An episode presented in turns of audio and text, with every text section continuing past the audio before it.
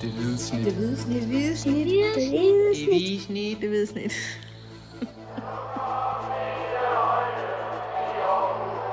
Vores bedste dage, de ligger foran os. Let's fucking go, man! Velkommen til øh, det hvide snit slutfløjt. Efter en øh, kamp på Pro Ventilation Arena i Hvidovre, ja. hvor der var over 5.700 tilskuere, der så hjemmebaneholdet fra Hvidovre IF tabe med 0-2 mod AGF på det her interimistisk bygget og meget, meget lidt Superliga-klare stadion. Øh, hvor der øh, godt nok var øh, mange ting, som, øh, som var lidt specielle i forhold til, hvad man er vant til fra et, øh, et Superliga-stadion. Men øh, det har jo også sin charme. Ja. Kim Robin Gråhed, du sidder ved siden af mig.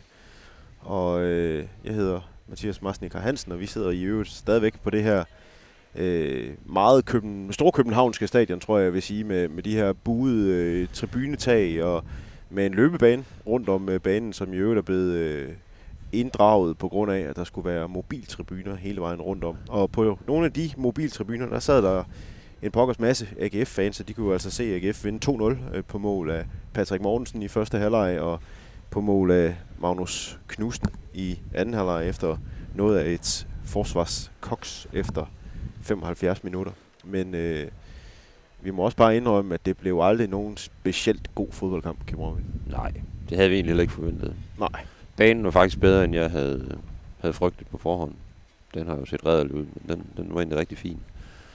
Øh, så egentlig fine forudsætninger for at, at spille noget, noget fornuftigt øh, fodbold. Men det blev mere sådan øh, det fysiske aspekt af, af det her fodboldspil, der, der tog over, synes jeg, i, i stor del af den her kamp. Der var mange dueller og helt lille frispark og afbrydelser også med skadespillere, med øh, dødbolde, ja, som sagt frispark. Så øh, noget urytmisk kamp, synes jeg, men som AGF vinder fuldt fortjent 2-0. Altså AGF var ikke i, i problemer på noget tidspunkt. Jeg vil sige, vi, Hvidovre kommer rigtig fint ud, egentlig, og får lagt et, et højt pres i, i løbet af det første kvarter på, på AGF'erne, og, og især en, øh, en Camilli øh, volder Erik Karl øh, nogle problemer over i AGF's øh, venstre side. Øh, han bliver så skadet ret hurtigt, så det tror jeg måske var, var en god ting for AGF, i hvert fald for Erik Karl.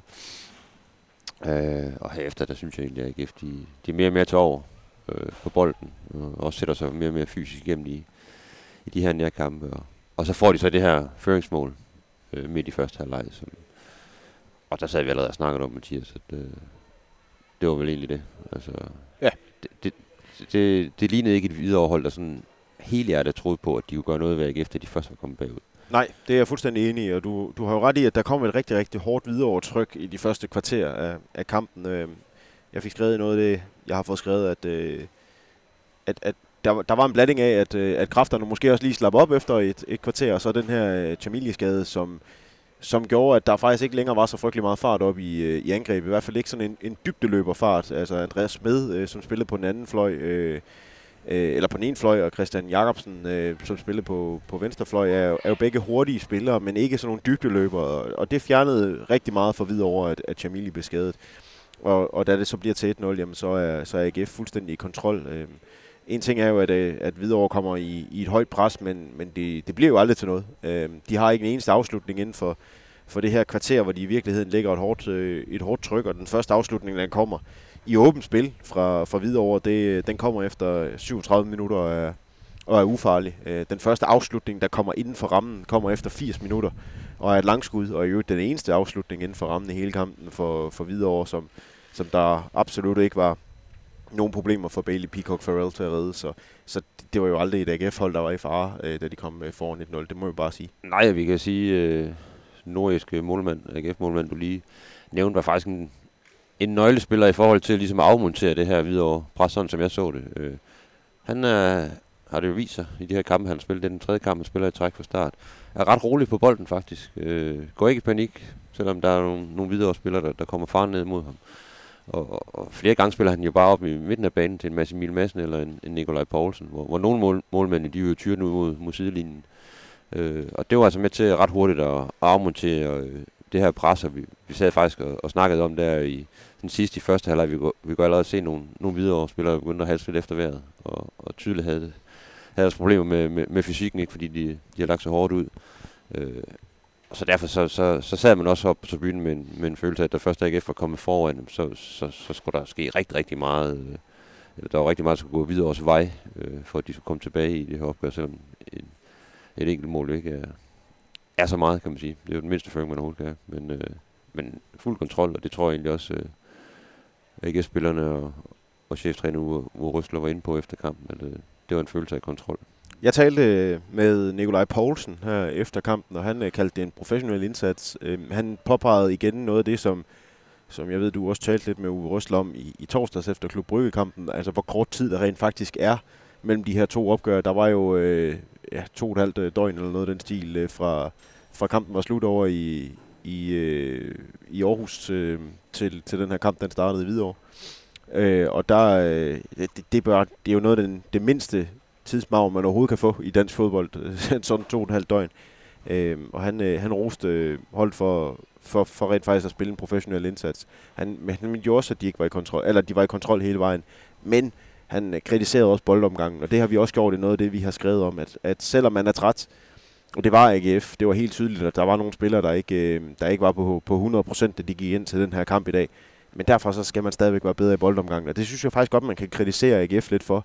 Der var mange sløsede afleveringer. I øvrigt også for nogle af dem, der havde startet ude i, i torsdags.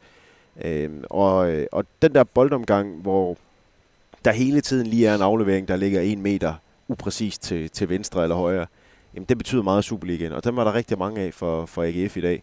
Og det, det gjorde, at de jo aldrig rigtig kunne sætte tempo på. Den ene gang, de så kunne sætte tempo på, der viste Felix Beimo jo, at man kunne løbe, løbe venstre siden over, over på... Det så, det så næsten fornemt ud. Ja, det gjorde det nemlig. Ikke? Altså, øh, og det var jo med, med ny øh, mand ned over på, på, på venstre bak, eller venstre vingbak. Kald det, kald det hvad du vil. De, jeg har kaldt det for en, en 5-2-3, deres opstilling i dag, for jeg synes, det var, det var fem rendyrkede forsvarsspillere, der, der spillede for videre. Og, øh, og den, den nye mand, 21-årige Magnus øh, Lysholm, øh, er, jo, er jo for det første er der en højre ben, for det andet så er han jo ikke en, en del af idealopstillingen. Øh, han kom ind i dag på grund af en, en skadet Mark Nielsen. Øh, og, og det er, en, det er en spiller, der, der jo er meget, meget langt fra AGF's niveau. Og det kunne man så lige se i et enkelt, øh, i et enkelt ja, øjeblik. Skal, så, så skal man klandre AGF for noget, på trods af, at de, de, de kommer herfra videre med, med tre stensikre point. Så er det jo måske, at de, de, kunne, de kunne sagtens have, have trykket endnu mere på netop den knap, du stiger over i, i Hvidovres venstre side, for jeg synes, der var, der var masser af plads og masser af muligheder. Og den ene gang, de gjorde det sådan rigtigt, der var også et par, par duelund øh, gennembrud og så videre, hvor, hvor det endte i, i, i ingenting. Men der, der så det jo fuldstændig nemt ud. Altså, de, der strøg han lige igennem ikke? En, nem i to med Massimil Madsen, der havde masser af plads, og så, så blev han altså bare sat på, på fysikken af Felix Beimund, og så kunne spille ind til, til en helt fri Patrick Mortensen. Og, det, øh, og der, der var flere andre situationer, synes jeg også, øh, hvor AGF egentlig har nogle, nogle rigtig gode øh, muligheder, hvor de, de kommer ned mod, mod videre mål, og, og egentlig er i overtal i nogle situationer, men hvor de simpelthen er forsløset i, den, i deres boldomgang. Ikke? Den næst sidste aflevering, eller den tredje sidste aflevering. Det, der mangler lige noget fokus og noget koncentration der, som i min verden, så skulle den her kamp have været dræbt noget tidligere, end, end den blev med, med et kvarter tilbage med, med Magnus Knudsen scoring. Det er jeg enig i. Øh, men, øh, men ja, altså AGF havde måske heller ikke så frygtelig nemt ved at skabe målchancer i dag, altså hvis man skal være helt ærlig. Øh, der kom lige et par stykker til sidst, øh, da Hvidovre begyndte at være rigtig flade, og det var nogle, af nogle øh, meget, meget uprøvede kræfter, der, der kom ind. Jeg, jeg kunne i hvert fald tælle øh, seks eller syv mand, øh, som er på skadeslisten øh, nu øh, efter, efter dagens kamp. De fik jo både Camille, vi har også lige øh, tidligere talt om, om, om Camille, men, men også Tobias Thomsen, som kom ind i stedet for ham, blev jo også skadet. Øh, to mand var blevet skadet i ugens løb, så, så det er virkelig øh, et viderehold, der kører på pumperne lige nu, og kommer selvfølgelig også op med, med et økonomisk øh, meget, meget lille budget i forhold til, til nogle af de andre hold. Og det kunne man så se, da de begyndte at skifte ind, brugte jo øvrigt heller, øvrigt heller ikke alle de, de fem indskiftninger. Og hvor AGF stadigvæk havde noget luft de sidste kvarter, der var det her videre hold fuldstændig kørt over. Og man kunne, kunne måske faktisk, som du siger, godt lade sig bag, tilbage og tænke, at, at det her det skulle være blevet 3-0. Altså det skulle have været endnu mere overbevisende end, end 2-0, som det var i dag. Men, øh, men en sejr er jo en, en sejr i sidste ende.